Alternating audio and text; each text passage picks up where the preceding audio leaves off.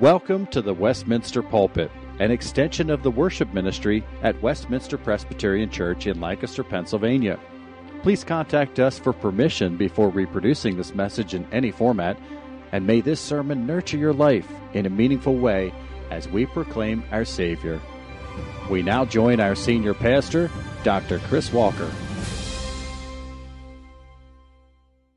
As always, it's a delight to turn to God's Word together and very thankful to Pastor Collins last week for his excellent sermon in Jeremiah as I was just coming back from our General Assembly. But this morning we return to Ephesians where we pick up in chapter 5. Just to give you a brief refresher, we last worked through verses 1 through 6 of chapter 5 where we saw God's call to live in a glorious apprenticeship imitating God Himself, who has recreated us in His likeness, walking in love for one another as Christ loved us, that we might please Him. And while we are to walk in love, Paul also called us to put off sexual immorality and impurity and covetous that must not even be named among the saints. If you remember, we saw that sexual immorality and impurity and covetousness were a, a broad set of terms that included any type of sexual activity outside of marriage between a man and a woman. In fact, God's word clearly and repeatedly guards the goodness of marriage as God has created it by identifying all sexual activity outside the marriage of a man and a woman as sinful rebellion against God. But given our own sin and given our cultural context, it's easy to find the Bible's standards restrictive. Maybe they don't even seem credible to some, given your experience. In fact, many would say that the Bible is outdated and needs to be accommodated based on what we now know about sexuality and identity. But God's Word is still our authority. And God's Word still gives us the most credible vision for marriage and sexuality for every one of us. And my goal this morning is to help us see that from Scripture. We're going to follow God's word in a number of directions, but let's start with Ephesians 5, where we'll read verses 3 through 7, and then also down at verses 31 and 32. Now let's read God's word together this morning. Ephesians 5, beginning in verse 3. But sexual immorality and all impurity or covetousness must not even be named among you, as is proper among saints. Let there be no filthiness, nor foolish talk nor crude joking, which are out of place, but instead let there be thanksgiving. For you may be sure of this, that everyone who is sexually immoral or impure, or who is covetous, that is, an idolater, has no inheritance in the kingdom of Christ and God. Let no one deceive you with empty words, for because of these things the wrath of God comes upon the sons of disobedience. Therefore, do not become partakers, or excuse me, partners with them. Then jump down to the end of the chapter, verses 31 and 32, where Paul writes this Therefore, a man shall leave his father and mother and hold fast to his wife, and the two shall become one flesh. This mystery is profound. I am saying that it refers to Christ and the church. Let's pray. Father, how we thank you for your word. Give us understanding this morning. Use your word by the power of your Spirit to shape our hearts and minds and to draw us closer to you, to enable us to obey you for your honor and glory. We pray it in Christ's name. Amen. I wonder if you were asked how you would describe the difference between a castle and a prison. After all, in the medieval era, the two often were the same building. And even today, if you look at them, both have high walls, both have guards stationed at the entrances. If you live in Lancaster, both have turrets and battlements on the walls, so from the outside, they even look the same. Of course, the main difference between a castle and a prison has to do with their nature and their purpose. When it comes to those on the inside, one is meant to confine and to restrict, the other is meant to protect and secure. One is meant to take away freedom and withhold privilege. The other promotes flourishing and joy under the care of the king. And the question is which of these two buildings are God's laws most like? A castle or a prison? Many today would argue that God's rules, particularly about sexuality, are restrictive and repressive and more like a prison.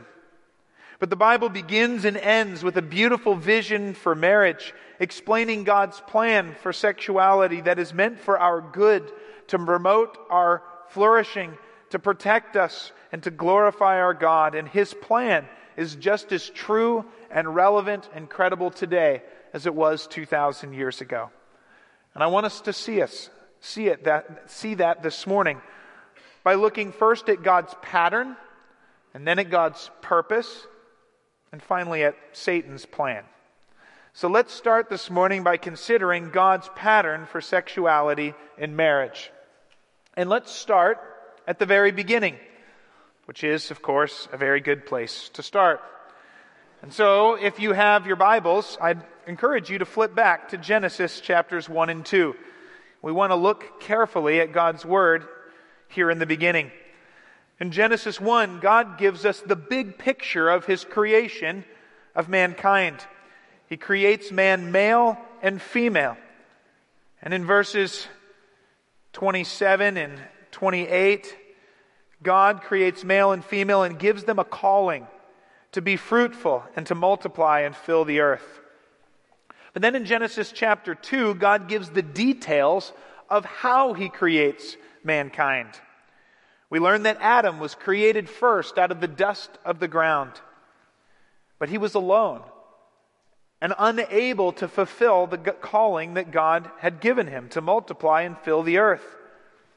Now, some of you may know from your own workplaces the frustration of being called to do something that you're unable to do or unequipped to do. And Adam finds himself in that situation here in Genesis 2. But God sees the problem before Adam does and creates a helper fit for him.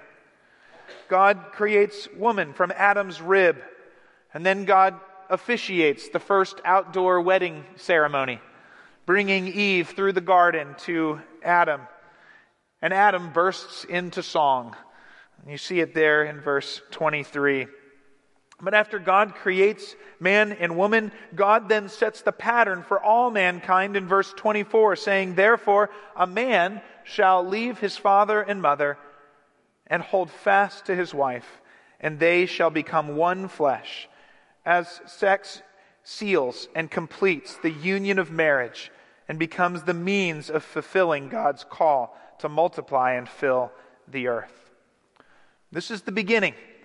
And I think in the beginning, there are four things we learn about God's pattern for sexuality and marriage that are reiterated throughout the Bible. Let me go over those briefly. To begin, we see that sexuality is protected by a covenant commitment between husband and wife. Genesis 2 says that a man shall leave his father and mother and what? He shall hold fast to his wife, or as the old language says, shall cleave to his wife. There's a holding fast covenant with each other that guards and protects the intimacy of marriage.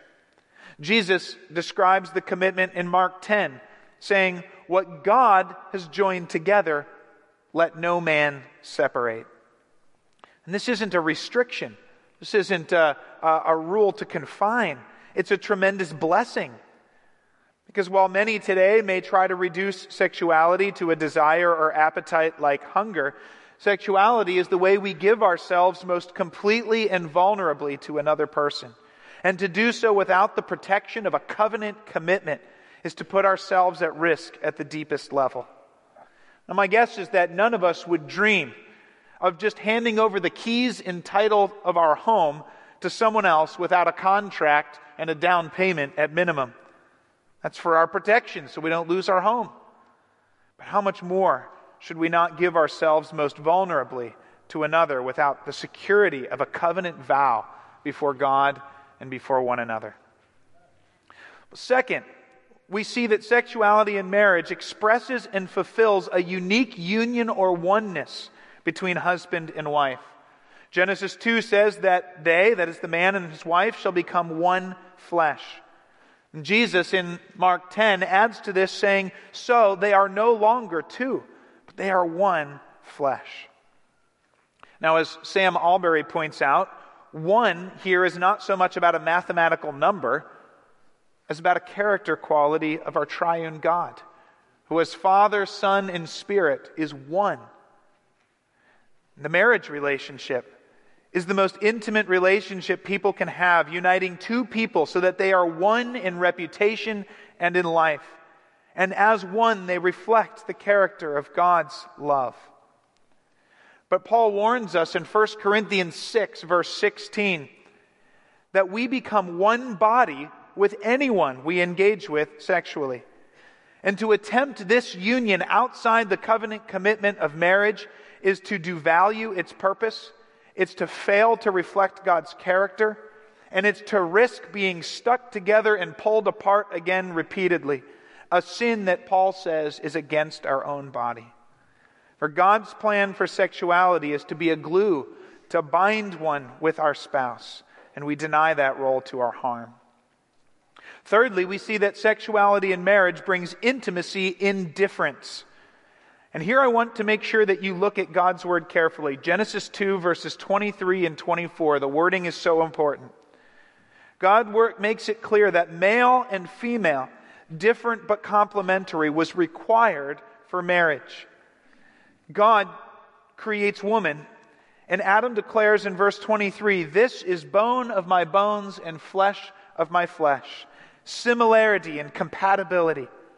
But then he declares, She shall be called woman because she was taken out of man. There is difference. And this difference is not in personality or temperament, but in gender. And then notice what the text says.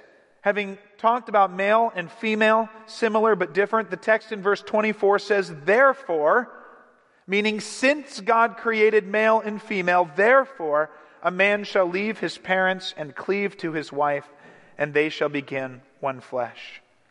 Jesus in Mark 10 makes this relationship even more clear, saying, From the beginning of creation, God made them male and female. Therefore, a man shall leave his father and mother and hold fast to his wife. In other words, marriage and the one flesh of sexuality only exist because male and female exist. If you take away gender and the gender difference, you cannot have either marriage or the one flesh union that God created from the very beginning. Well, fourthly, then, we see that sexuality and marriage produces new life. When Adam was alone, he was unable to complete God's calling to be fruitful and multiply. And so God created a helper fit for him so they could fulfill this mandate. And so Adam knew his wife Eve, and they had children, and the pattern continued by God's command. And while, of course, we would acknowledge that after the fall, some experience the grief and loss of infertility, that suffering that impacts some does not take away from God's pattern that marriage be the kind of relationship that produces new life as the key instrument to fulfill his plan. And so, what do we see right from the beginning? That God's plan for sexuality and marriage involves covenant vows to protect it, involves oneness and union together, involves intimacy and difference, and produces new life. But maybe that raises a question why? Why did God create things this way? Was this just a random pattern and random boundaries that God decided to put in place? And the answer to that is a resounding no. It is not a random plan. God had a purpose for creating sexuality and marriage this way. And the purpose was this it was to be the best picture mankind had of God's own love for his people. We begin to see this in the Old Testament, where God talks about his covenant love for Israel over and over in terms of marriage. In Ezekiel 16, God describes his love for Israel, and he talks about himself as a groom who comes and takes initiative and makes a vow to his bride, making her his, so that she became exceedingly beautiful and renowned among the nations as his wife. In Jeremiah 3, Jeremiah describes Israel's unfaithfulness to God as adultery in their marriage. But then God uses Hosea chapter 3 to declare that despite Israel's unfaithfulness, he will again betroth her to himself and will again love her as his wife. And so clearly, marriage was uniquely appropriate as a picture of God's love for his people. And God continues to come back to marriage as a picture of his covenant love. But then in the New Testament, this becomes even more clear. And we saw this in Ephesians 5 that we read at the beginning today. Paul talks about marriage and about sexuality in particular, and he looks at God's pattern for marriage from Genesis 2, and he makes an unexpected statement. He says, This mystery is profound, and I am saying that it, the one flesh union of sexuality and marriage, refers to Christ and the church. Now, this, this elevates sexuality and marriage even further, for now it is not only a good gift from God, but it is also God's clearest picture of and testimony to his own love for his church in Jesus Christ. In fact, marriage points back to Christ's pursuing love for his people. It points now to our security in Christ's commitment to us. And it points forward as a foretaste to that marriage feast of the Lamb that we will experience when Christ comes again. Now, I want us to, to notice if we go back to God's pattern for sexuality and marriage, we can see how God's pattern is uniquely tailored in every aspect to show us Christ's love.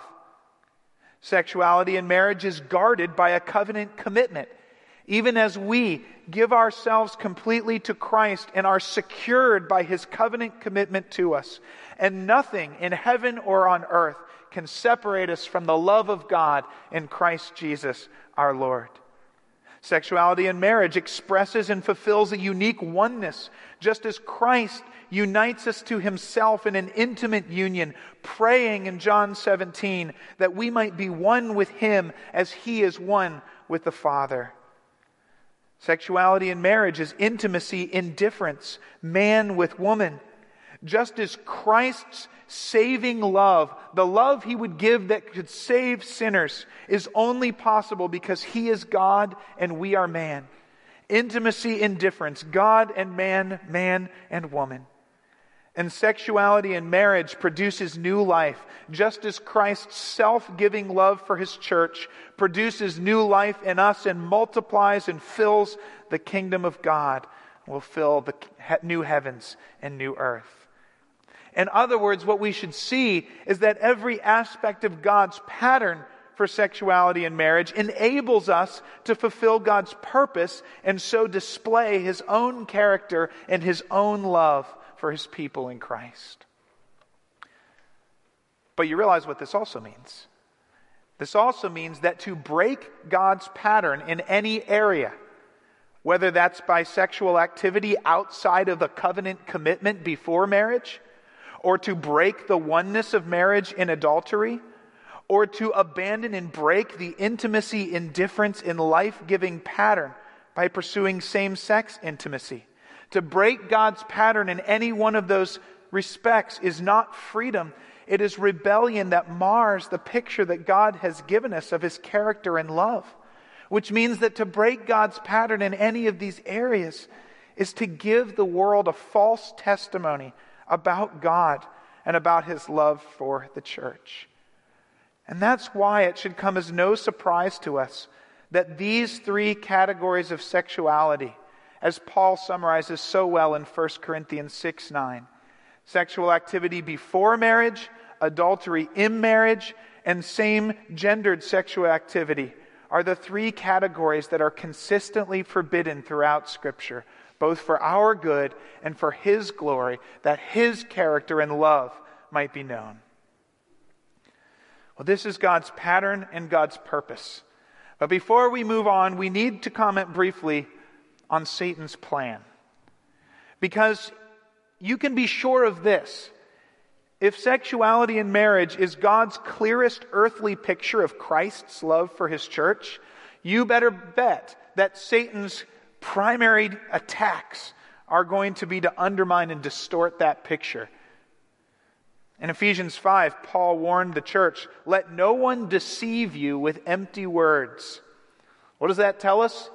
That we can expect that there will be empty attempts to deceive us, attempts to tell us from the world, our own flesh, and the devil, to convince us that we do not need to follow the Bible's boundaries for sexuality. In Paul's day, one of the common deceitful arguments was that Jesus came to save our souls, and since he saved our souls, what we do with our bodies is of not great importance. Today, of course, there are many deceitful arguments, but perhaps the most central is that each person has core feelings and desires that determine our identity and what we most need and that those desires and core identity must be expressed and lived out because to deny them is to deny who we are. To let someone else's standards or expectations limit us is to lose our freedom to pursue what we need to be and our freedom to be true humans and to have that agency. Zac Efron put it this way in The Greatest Showman It's up to you, it's up to me. No one can say what we get to be why don't we rewrite the stars? I love the song, it's a beautiful song, but the philosophy is a lie. Not because we don't have these feelings and desires, but because it assumes our desires and our perceived freedoms are more reliable than the plan and the boundaries that God has put in place. It ignores Jeremiah 17 9, that reminds us that our hearts are deceitful above everything else. It ignores Psalm 139 it reminds us that God has intentionally knit each of us together in the womb exactly how He intended us to be. And it ignores Isaiah 48, which reminds us that though the grass withers and the flower fades, the word of our God will stand forever. Now, voices around us might counter that the Bible's standards may have been needed in an ancient society and an ancient social system, but today they are unnecessarily restrictive based on what we know about sexuality and identity. And they cut off something that is good for us. But the brief pleasure of sin never satisfies in the long term and leads to consequences in this life and wrath in the life to come. And the reality is, and this is the interesting thing, God's ways are still best. And as with much wisdom, you don't even need to be a Christian to realize that often. Which is why I think the Spectator magazine, not at all a Christian magazine, ran an article just a few weeks ago on the rising sexual counter revolution. This is a growing movement of young people who have opted for modesty, chastity, and marriage and will only date others committed to the same. These are not believers. The article writes these are not uptight fundamentalists. That would probably be us nor are they embittered feminists. These are graduates of Yale and Harvard. They're members of the Ivy educated elite who are pushing back against a culture of unbounded sexual freedom that they now see as toxic to their individual well being and to the long term health of American society. Tim Keller shares Wendy Plump's more personal reflection from the New York Times. She claims that the thrill of sexual freedom can't hold a candle to the monument of success that she sees in her parents' 50 year marriage. In the end, she says, My parents' marriage, even with all its challenges, was more interesting and more fulfilling than all of the fleeting romances, no matter how exciting they seemed at the time. Going in another direction, Sam Allberry argues that denying his same sex desires, hard though it may seem at times, is part of God's good plan that has enabled him to more greatly understand the character of God and reflect the image of Christ. This is because God has created sexuality and marriage to work according to His plan for His purposes, and we pursue it our own way to our own harm. But when it comes right down to it, we have to say that we don't just obey God's laws when we see that they work out for our good. We obey God's word because it is our duty to obey his word. In fact, laws are never written for the people who want to obey them. Laws are there for the times when we don't want to obey them, and they stand like iron gates blocking our way to our own destruction. Tim Keller recalls a beautiful scene from Charlotte Bronte's novel, Jane Eyre. Many of you have probably read this novel, and you may remember that Jane has fallen in love with and longs to marry Mr. Rochester, only to discover that Mr. Rochester is actually already married. His wife is mentally insane and she lives in an attic room. And the miserable Mr. Rochester comes and declares his love for Jane and begs her to live with him as his mistress, which she desperately desires to do as the one she loves. And listen to Jane as she struggles. She says, While he spoke, my very conscience and reason charged me with crime in resisting him. They spoke as loud as feeling, Oh, comply. Think of his misery. Soothe him. Save him. Love him. Tell him you love him and will be his. Who will be injured by what you do? We know those rationalizing voices, don't we? Did God really say? But he didn't mean. You won't surely die. Who would be hurt? Here's Jane's reply. Still indomitable was the reply I will keep the law given by God. Laws and principles are not for the times when there is no temptation. They are for moments such as this when my body and soul rise in mutiny against them. If at my individual convenience I may break God's law, what is its worth? They have a worth. And if I cannot believe it now, it is only because my veins are running fire and my heart is beating faster than I can count its throbs. So foregone determinations are all that I have to stand by this hour, and there I plant my foot. Can you imagine a better expression of what it means to stand on God's word in the face of temptation when we don't understand God's word at that time, but we know what He has said, and so there we must plant our feet. And this morning, kids, teens, adults, this should be our greatest takeaway that God's word and God's law are always right, and they are made for our good and our flourishing in Him. And only when we stand there under His authority will we find His blessing for our good and for His glory, whether we can see it right now or not. As we come to the end this morning, can I just draw our attention to the fact that becoming one flesh, God's plan and pattern for sexuality and marriage, refers to Christ and His church, and that is such an encouragement to us.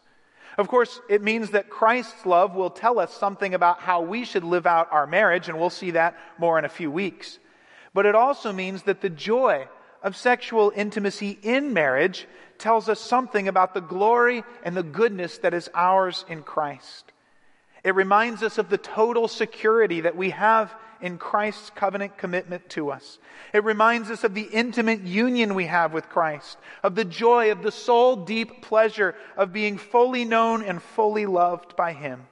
And so this morning, let the earthly picture that God has given us do its work and magnify our anticipation and pique our expectation of the rich blessing we look forward to when Christ returns and the marriage feast of the Lamb is held and we become His in perfect intimacy and security and delight for all eternity.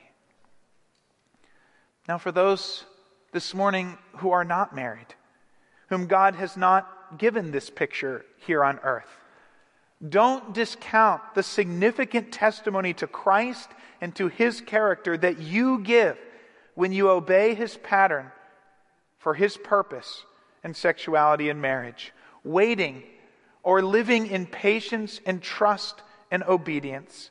And let the joy of God's coming gift in Christ that will be yours strengthen your resolve not to mar the picture He has given us or to use our bodies our way for ourselves, but to follow the purpose and pattern He has given for His glory. for those of you whose marriages are very broken pictures. Know that the reality of Christ's coming wedding with you is everything that you long for.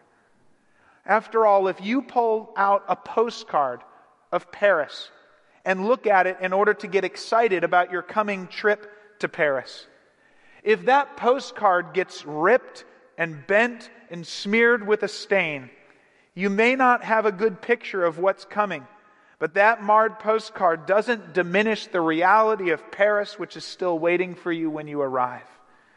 And let the grief of sin's effect on this life only point you all the more strongly to the hope of what is yours in Christ Jesus and will be yours fully when he comes again. And for those who have disobeyed, who have crossed God's boundaries, our failure and our rebellion against our God and our King can leave us discouraged and ashamed. And if this is where you find yourself this morning, Paul reminds us clearly that there is hope for you. As Paul concludes in 1 Corinthians 6:11, such were some of you, yes, but you were washed, you were sanctified, you were justified in the name of the Lord Jesus Christ and by the Spirit of God. How does this washing, this sanctification, this justifying redemption become yours? Well, through repentance, through naming sin as sin, and then turning to seek the Lord through faith in Jesus Christ for forgiveness through his blood. Because there is no sin so great, so long, or so wide that the blood of an infinite Savior cannot completely wash clean when we come in forgiveness and faith in Him. After all, that brings us right back to the nature of Christ's love, doesn't it? To the nature of Christ's love that sexuality and marriage points us to. To Christ who pursued us and found us and gave himself completely for us in order to make us his and to draw us into his embrace, that we might know the joy of being known and loved in full intimacy with Him forever. May we know the hope and the joy that He offers, and may we live in a way that proclaims His great love for us to one another and to the world around us. Let's pray. Our Father, how we thank you for this good gift that you have given us. This good gift of sexuality and marriage that you protect and bound that we might flourish for our good in the safety of your limits. Father, may we see this picture of your love for us. May your word this morning remind us of the beauty of your love and what you have done for us. may we leave encouraged in Christ, washed clean in Christ, eager for the day when we will be with Christ. And we pray that as we live in faithful obedience to you, planting our foot on your rules when we see their goodness and even when we don't. May it be a testimony of your kingship and lordship and honor and glory to all those around us. We pray it in Christ's name. Amen. The Westminster Pulpit is courtesy of Westminster Presbyterian Church in Lancaster, Pennsylvania.